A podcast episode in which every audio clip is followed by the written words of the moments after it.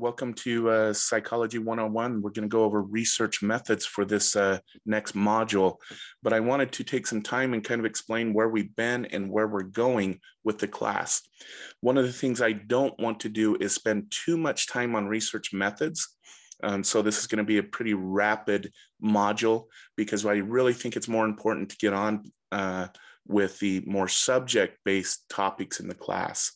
And so with that being said, I'm going to uh, uh, turn on uh, my screen share.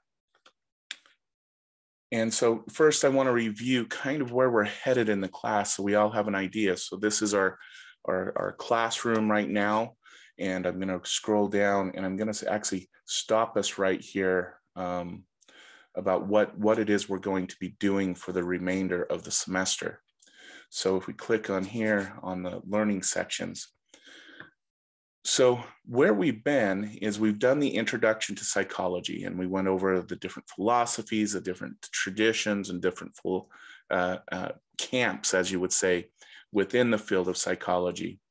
Where we are right now is on psychology and the scientific method and how psychologists go about examining um, human behavior and mental processes.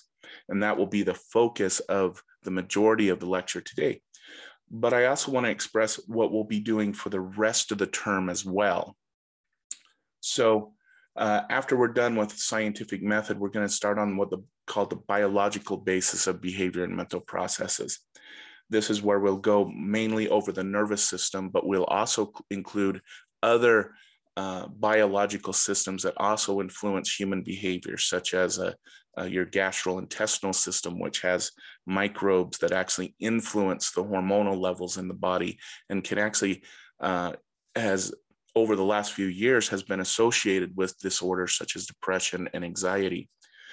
We will talk about the heart and how the heart is related to uh, behavior processes that the brain processes but our majority of it will be spent on the structures of the brain uh, uh, and, and the names and, and all those things because throughout the course i'm going to be throwing out different areas of the brain like the frontal cortex has to do with social reasoning and the occipital lobe has to do with hearing and so a lot of the biological section will be based on defining the areas of the brain the spinal cord the peripheral nervous system so that as we continue through the course you'll understand what those terms are and kind of be able to visualize a location.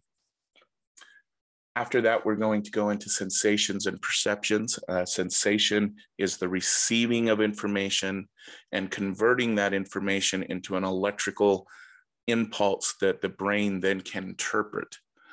Perception is when the brain combines all of our sensations and uh, we develop an idea or a picture of what's going on in our world. And we'll talk about uh, what influences perception and what can influence sensation. We will definitely, uh, please be expecting that this week there'll be some heavy biology things because we're going to explore the visual system, including the, the cornea of the eye. Um, we'll be exploring the olfactory systems, uh, the, the the hearing systems and the olfactory systems. So it'll be a quite a bit of biology in this section as well as in the first one, um, because it's important to understand how our sensing organs work and, and, and then how we then use that sensation to create um, our given realities. We'll go into consciousness. Consciousness is uh, your ability to think and reason, think about the past, problem solve, um, and just be able to reflect on yourself and and your influence on the world around you. Um, and this area is really interesting because what we know about consciousness at this point is we know different states of consciousness, such as sleep and wake. We know what how substance abuse affects his consciousness. But what makes this an interesting topic is that we know that the brain, through this electrical network, creates our consciousness. It creates our perceptions, as you would say. But the thing is, is even though we know that that's where it is, what we don't know is how it is created in the mind's eye. And I'll, I'll give you an example. So when you type on your computer, right, the keyboard or in this microphone, these are the sensing organs. And let's imagine that. So this is your auditory. And then when I'm typing, this is your tactile, right? And that information is going into uh, right now my, my, my laptop, okay? And that laptop and then, then is relaying that information to uh, make a picture of what's being typed and what's being said. The problem is, is that what, what's required is a screen or a speaker in order for the computer to produce its what we would call perception, right? Where we are in the field of consciousness is we we're, we're at the computer, we're at the laptop, and we're understanding the laptop, the mechanisms within the brain. But what we don't quite understand is where is the uh, speaker and where is the screen in the mind's eye? Because we don't know how those electrical impulses actually create the images we see or hear the sounds that we hear. And so that's kind of, it's kind of an interesting thing. It, it's a little bit hard to get a, a mind wrapped around it, um, but we'll, we'll, we'll get in more detail then. Then the next section is human development. And this is where we'll be going over um, how people change over time. And we're going to look at three specific domains. We're going to look at cognition, which is the way we think, we think, uh, problem solve, memory, uh, socio-emotional. That's how we our emotional system is developed in the social, uh, cultural uh, place that we live in and physically. So again, we'll be talking a lot about brain development and, and how that changes over the lifespan. Uh, the next couple sections actually are, are, are within the realm of uh, social psychology. Um, and I titled the first one, Humans Are First Social Feeling Beings and Second Thinking Beings, because what we'll find is, is that the majority of I'll, I'll put it in uh, brain terms, the majority of our brain that is in charge of um, executive function uh, is surprisingly mostly active when we're social. And there's only little parts of our frontal lobes, which are responsible for, you know, thought processes, thinking, and decision making, that is actually dedicated to things like mathematics, um, logic reasoning, uh, and those things. The rest of the frontal cortex is actually dedicated to the social aspects, and uh, we'll we'll make this argument that humans are truly a social being, um, and that we need each other. Then we'll get into gender, intimate relationships, and human sexuality because this is a, a, a large part of being human, how we identify with our gender, how we uh, those close, intimate relationships we we we uh, have, and then human sexuality um, uh, is a very important aspect of the human experience. So we'll go through these sections uh, to have a better understanding of how science looks at gender and intimate relationships and human sexuality. Then we'll get into social cognition, social cognition again i'm going back to that frontal cortical area is our the way we interpret our social world and we'll get into um, the, the interesting part i think about social cognition is when we become overloaded we tend to make a lot of errors in our interpretations of other behaviors and, and, and human conditions and so this area will look at specifically biases we have uh, when we're viewing different people and thinking about different people within our world. Then we'll get into social obedience, compliance, conformity, prejudice, discrimination, more of the dark side of, of, of human existence. Um, while obedience is important, there are limits to that, and we'll get into those issues. We'll talk about prejudice and discrimination um, in, in, the guise of uh, really the United States um, uh, uh, way of prejudice and discrimination because it does differ. In the United States, we tend to discriminate based on skin color, where if you go to Canada, for example, they tend to discriminate based on language. Um, if you go to other places, uh, they discriminate based on uh, different other features of the human body. And so we'll talk a little bit about culture and how it molds the way a society discriminates. Um, but we'll go on um, and, and really focus on what's going on he here in the United States. And then another section that has recently been added over the last 10 years is environmental psychology. And this is the way people think about and behave towards their environment and what influences behavior change towards things like environmental causes. And we'll come to an understanding why there's still a large portion of our population who denies climate change, who denies the, the things that we're doing to the earth that is really kind of destroying it. And there's, you know, there's strong cognitive wired reasons why that is. But then we have to have a discussion of, well, how do we overcome that, right? So uh, and then we'll get into how we think, learn, and remember. So this is, uh, we'll get into how to train a dog with a bell uh, um, and pigeons and rats and, and those types of things. And we'll try and relate it to the human condition. The one thing that, and then we'll get into memory systems. Um, and then again, this is cognition in the sense of intelligence and problem solving will be covered in this section as well.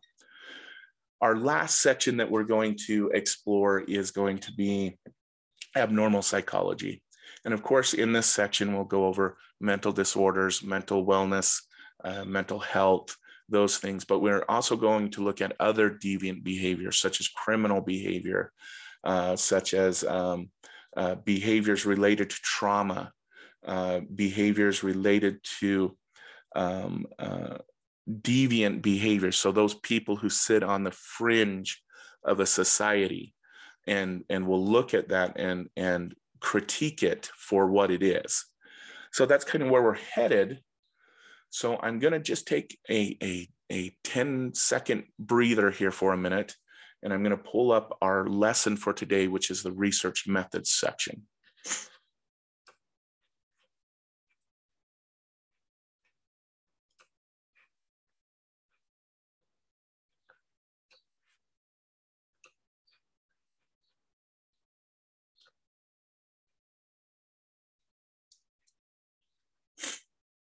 All right, so this section is on research methods. And uh, the point of this section is just to provide an understanding how uh, psychologists go about um, investigating behavior and mental processes.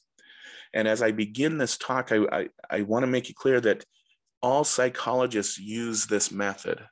Okay, sure, experimental people test, test, test, uh, but even in applied psychology, uh, we use this methodology to try and develop an idea of a situation. And I'll give you an example.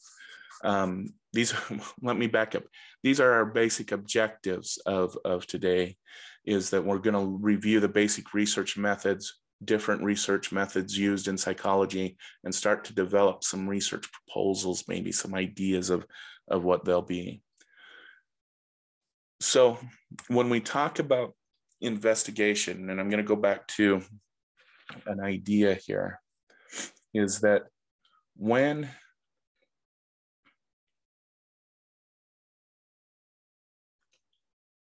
when we look at behavior, we start with a research question. And as I said, applied and research psychologists do this.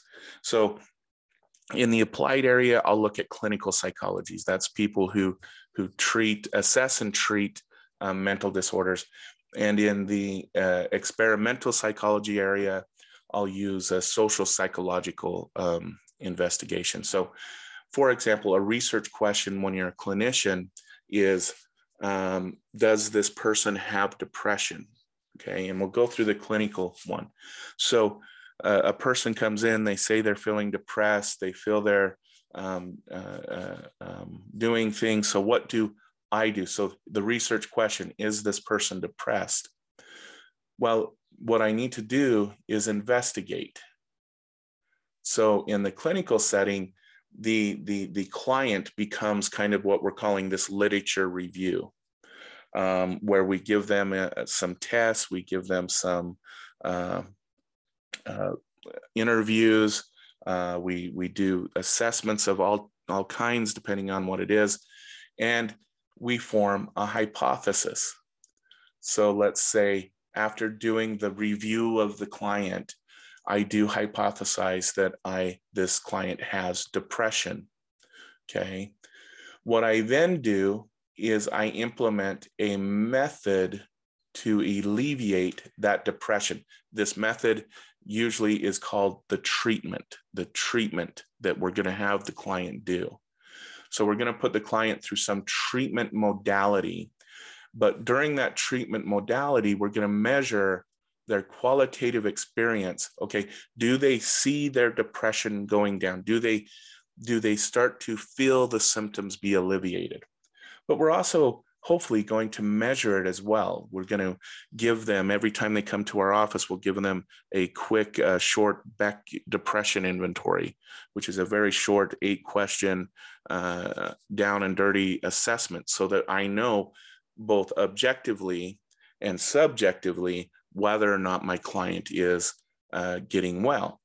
This is using a qualitative and quantitative method. This is called a mixed method. So, and then what I do is at the end, I reassess. All right. I go back to my research question. This client had depression. And then I'm going to interview the client again. I'm going to do more assessments to see if my method, my treatment worked. Okay, so this is a clinical process. What about uh, the research process? All right.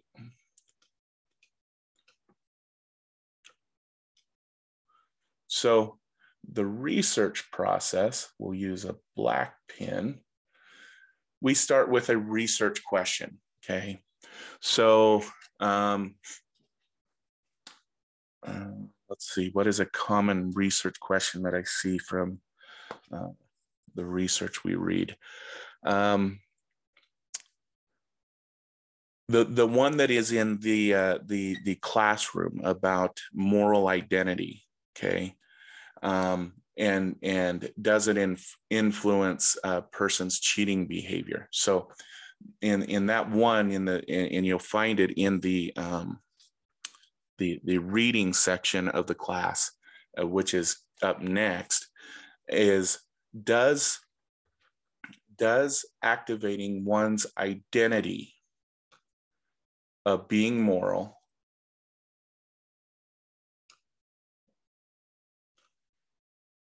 influence whether or not the individual will cheat or not. Okay. And that's the basis of this. And I encourage you to uh, go through that article that is posted. Identity is what my research question is, and I want to know how identity influences behavior. In this case, we're going to use our uh, an individual's moral identity. So the investigation. So I have two concepts that I have to investigate.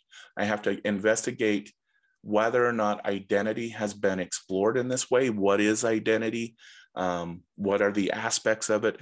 what is the theory behind it and then i have to exp- explore the psychology of morality and then i need to make a connection logically between identity and mor- morality because that's what's going to run my hypothesis my hypothesis being that if one's moral identity is activated then that will influence an individual's behavior now, what kind of behaviors do we believe is moral? Well, not cheating, right? So I'm going to put C for cheating. So what we have is we have an activation of identity,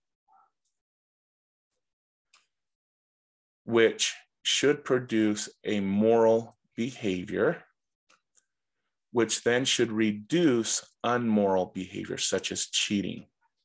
Okay. So I'm going to develop a research plan. In this one, uh, um, uh, what I need to do is I need to compare at least two groups. Now, the now I'm simplifying it here.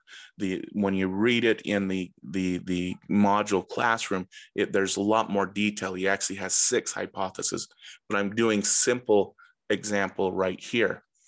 Is what I need at least for this research is two groups. One where I activate one's moral identity, and one where I don't activate their identity. So I'm going to put a zero representing this. This is going to become the experimental group. This is going to become what's called the control group, okay?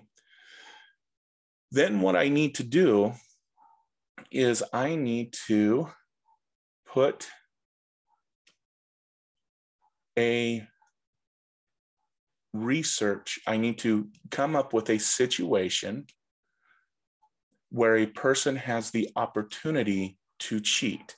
So I'm going to activate a moral identity. Uh, in this case, I believe he had someone, uh, the, the participants read about someone acting moral and virtuous. And then in his control uh, group, uh, the, the uh, um, researcher had them read something completely unrelated to identity. I think it had something to do with the sea, uh, ocean, and ships, and something like that. But then I need to put both groups in a condition where they have the opportunity to cheat. Okay, so this is going to be our C condition, cheating condition, right? This is our independent variable, meaning this is what we're going to manipulate. And we can represent that with an high. I know this might get confusing because I use that as identity. This is our dependent variable because we believe the behaviors that are committed here are dependent upon our independent variable. Additionally, our dependent variable is what we're going to measure, okay? And then we're going to then look at the results, all right? And again, what what uh, what he found is is that when you activate someone's moral identity, they are less likely to cheat. So, hence, more identity it, when it's activated will produce the behaviors that that identity expects out of the person. Uh, but you'll you'll get more in depth uh, when you read this in the classroom. So, so but this is the basic process. Now, what I want to talk about quickly, even uh, and and it's expressed in the um, classroom best. So I'm just going to summarize it. This is what is the difference between qualitative, quantitative, and mixed models. Simply put, mixed models, and I'm going to simplify this right now because there's no other reason to, to do it, is mixed models means you do both a qualitative method and a quantitative method. And I'll explain in some conditions why you would do that.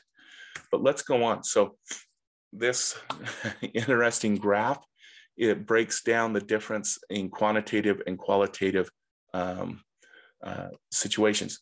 When I'm doing a quantitative study, what I am wanting is the objective uh, reality of whatever it is I'm studying. Okay. So I'm looking for, uh, in this case, numbers, uh, uh, objective measurement of some type. When I'm doing a qualitative method, on the other hand, what I want to know is the subjective reality of an individual. Um, I want to know your reality versus the reality of your larger group in which I'm I'm trying to explore. So I'll give you an example of a mixed method before we go on. So when I used to do organization consulting and an organization uh, that was in crisis would call me in and they'd ask, hey, we're not sure what to do. Uh, can you help us out? Usually what I start with is a quantitative method. So usually it's in the form of a survey, many of the times uh, surveying job satisfaction, job burnout, um, job commitment, uh, uh, satisfaction with a whole bunch of things to try and get an understanding of that organization culture and the people that work within that organization. But that only gives me this broad picture, right? This this kind of photo shot of what's going on. What I don't know is so I have these objective results that maybe this organization has a high rate of burnout. What I don't know is what is the subjective reality of those people working in an environment that is that has a high burnout rate. So at that point, I switch to a qualitative method where I'm going to go interview employees. I'm going to say, you know, based on my results, this is what I found. Can you tell me what your experience is? And then after that, again, going back to this, I'm going to implement a treatment, right? I'm going to provide the organization with some training, uh, something, and then I'm going to go back and remeasure to see if there were any changes in the organization's behavior. With that being said, uh, we've explained what a qualitative method is, subjective reality. Quantitative method is objective. Mixed methods is when you really need to have a strong understanding of both the objective and subjective experiences of people within a given group or within a given society. When we break down quantitative and qualitative methods, quantitative methods is, is uh, broken down into two basic categories.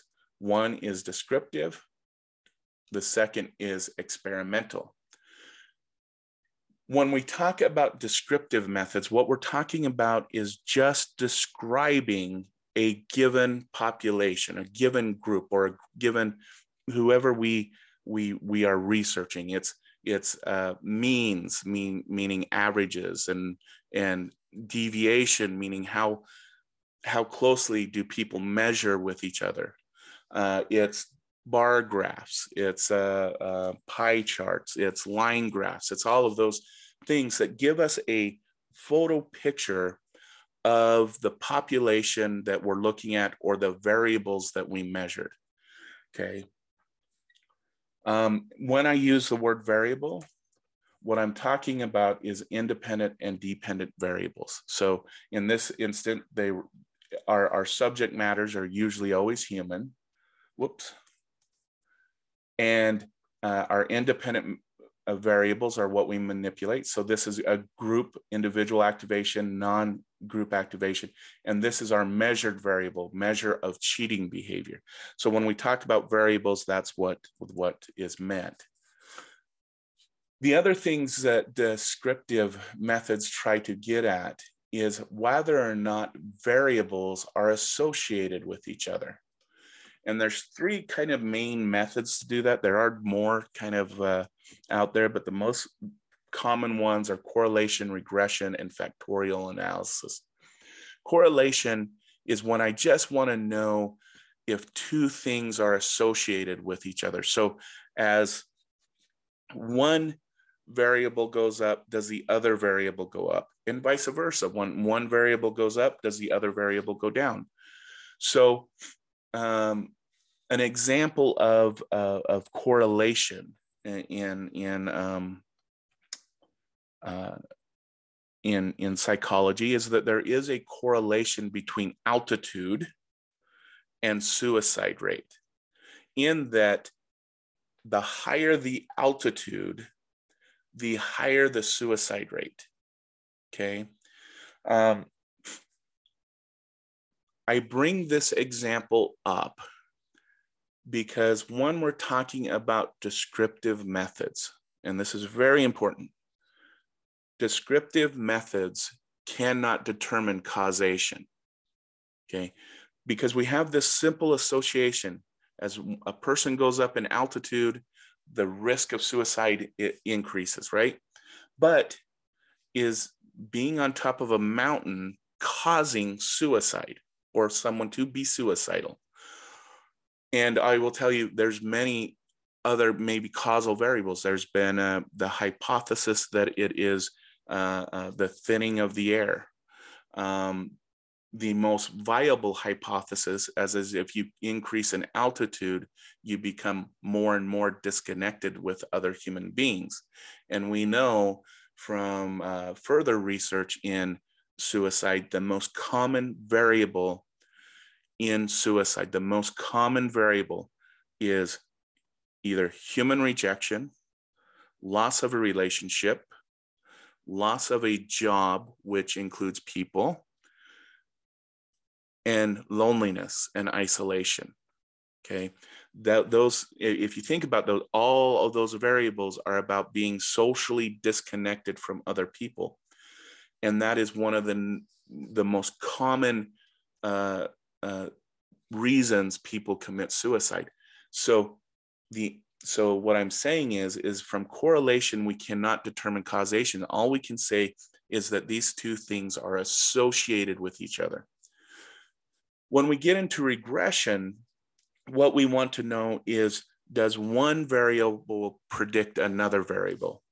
So in this example, we look at, um, you know, does the, the most common that we use in introduction to psychology classes is does study time influence uh, scores uh, in exams? Um, and yes, we do find that there's a correlation between the number of study hours and, and, and the score on exam. And that's an important association to keep in mind, please. Um, and we also know that study time predicts uh, test scores using regression analysis. The nice thing about regression analysis is I can actually take it step forward is yes, I can say one variable predicts the other, um, but I can also determine uh, the what's called the effect size. For regression, the effect size is the percentage of one variable, in this case, exam scores, are explained by another variable, in this case, study time. And in this instance, we know that test scores 30% of test scores can be explained by the number of hours that a student studies for that exam, which is significant, right? Meaning that 30% of, of, of what your test score is going to be is going to be totally based on sitting down with your uh, information and reading through it and, and studying it. However, the problem is, is yes, so we can time it but what about that other 70%? What, what else is involved in study time and anything else that, it, that, that would explain the other 70% of test scores? That's regression analysis. I'm going to use fact I'm going to leave factorial analysis out for now. I will explain it uh, when we get to uh, uh, um, biological psychology and social psychology because it, it's a little bit more complicated than this introductory um, uh, example. The experimental design is when we are looking for cause and effect, okay? And this is where we just explained this experimental design in the identity versus no identity. So we manipulated an independent variable. We had two groups. The, the, the non-identity group was more likely to steal than the identity group. So we know that a moral identity causes a change in behavior. So and that change in behavior is the reduction in cheating behavior based uh, compared to a control group. Okay, that's the experimental design. When we get to qualitative, meaning again, subjective reality, we do, there's three basic types of analysis. We do one on the individual level, the group level, and a cultural level. Okay, so this may be a racial group, it may be a very specific group. Individual, of course, uh, the best uh, thing of this would be like a case study where a case study is an intense uh, um, investigation into a single person. So someone's biography would be a good example of a case study. Narratives analysis is when we when we want to do a case study on someone who has passed away. So we go back in newspaper archives, journals, uh, what other family members have written about that person and develop a notion of who that individual is. And then Uh, we have interview and observations. This is both for the group level and the individual level where, um, and these are really more techniques than they are uh, uh, uh, more like up here where these were tools. These are kind of tools that we use. So intense interviews, observation, that's common with children. And then when we get to the group and cultural level, we add what's called grounded theory. Grounded theory approach is when I take a theory uh, let's say, um, uh, uh, um, a theory of, of racial bias of some type. Um, and so I take that theory and I go in a community of some uh, that, that, that there tends to be a lot of racial discontent. And I test that model through using interviews and observation and, and information that I collect from that community. On the cultural level, um, uh, psychology is getting into this more and more with the study of cultural psychology, but this is really a, more of a sociology, sociology and anthropological approach. So I'm not going to get into it much, even though I do want you just to understand that the that psychology do does do cultural analysis analysis. I apologize, uh, but it's usually com, uh, what's called comparative analysis. And that gets into more of these quantitative methods. So these are the different methods of analysis. And then when we get into, you know, we want to make sure whatever we do in the lab also maybe has a field representation and we want to make sure it's congruent with what we observe in reality. And this, this is what, uh, what creates our situation. So much more in-depth information in the classroom. Um, and, and uh, like I said, I, I'd like this section to go really quickly, so we'll only spend about a week on it. Make sure you just have the understanding of the different methods that scientists use.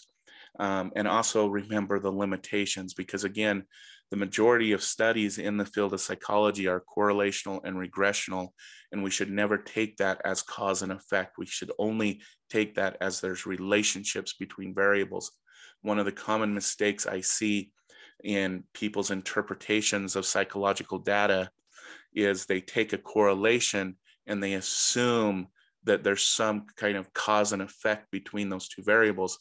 And most of the time we're wrong. Um, so with that being said, that, that ends this quick section. Go through the, the, the written material and there's a few more audio lectures within that and then complete the uh, end of the section quiz that will be posted uh, uh, later on.